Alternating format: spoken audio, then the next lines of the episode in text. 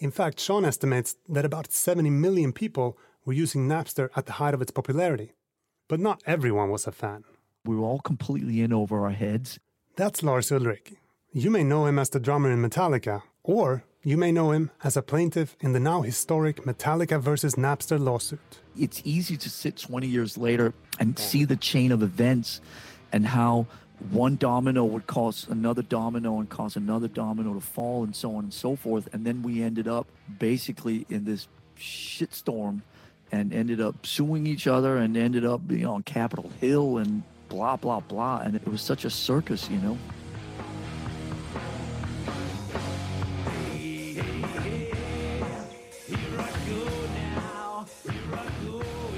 The circus started when Lars got a call about an unreleased Metallica track called I Disappear from his longtime manager Cliff, going, There's a radio station in St. Louis, Missouri that's playing I Disappear. That was if he had called up and started speaking Russian to me. So a day or two later, I get a call back going, Well, there's a company called Napster who offer this service over the internet where you can go and download songs and then people can play them.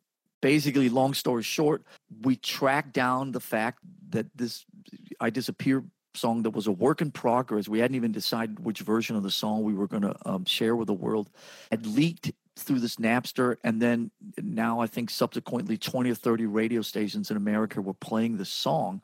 We felt so I guess violated is the right word because the song wasn't even done. And then all of a sudden it's being played on all these radio stations. So these people took our song. So we're like, well, let's get our song back.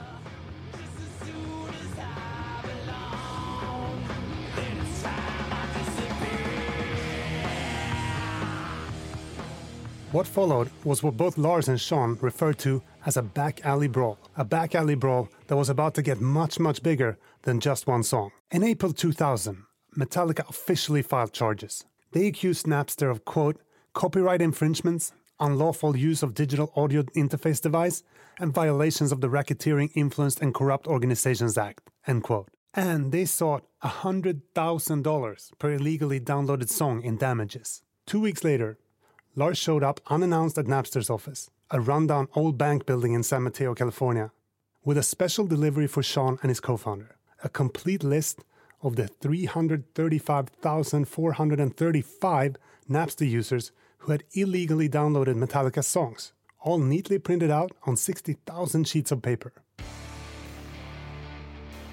This cavalcade of black SUVs shows up, and Lars Ulrich gets out of them with his sunglasses on and ceremonially marches in with the first box, followed by an army of people carrying the other boxes of names, and made a point to, to do this in person on camera.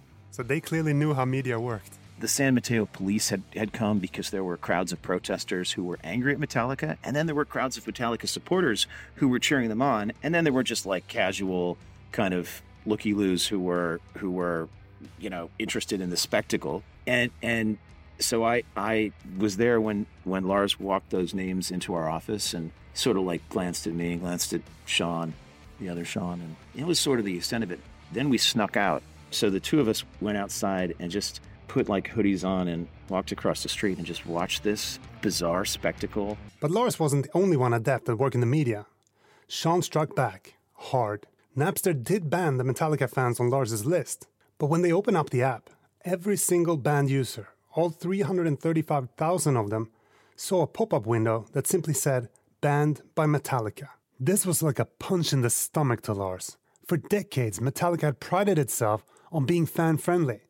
And now, overnight, they were being presented as the symbol of corporate greed. The effect was immediate and devastating. We made it about Metallica and Napster, and Napster made it about Metallica and our fans and that was the smartest move that they could do because they they took themselves out of the equation but it was this thing you're either for napster or you're against napster. If you're against napster you're greedy and if you're against napster you're a luddite and you don't understand technology. And if you're for metallica then it's about money. We had always been so fan friendly we had always been into tape trading and we had been into sharing music through cassettes and we had encouraged people to come and record our shows for free. And we were really pro bootlegging and all this type of stuff and we were sitting there going what metallica are they talking about we've spent 20 years being the most fan friendly band on this planet i mean it was so surreal because we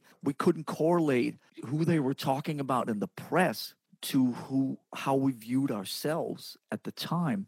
We may not be against giving our music for free, but you should ask us that question before you make our music available. The Back Alley Brawl had become nothing less than a national conversation about the future of music. By July 2000, Lars even found himself testifying in front of the U.S. Senate Judiciary Committee.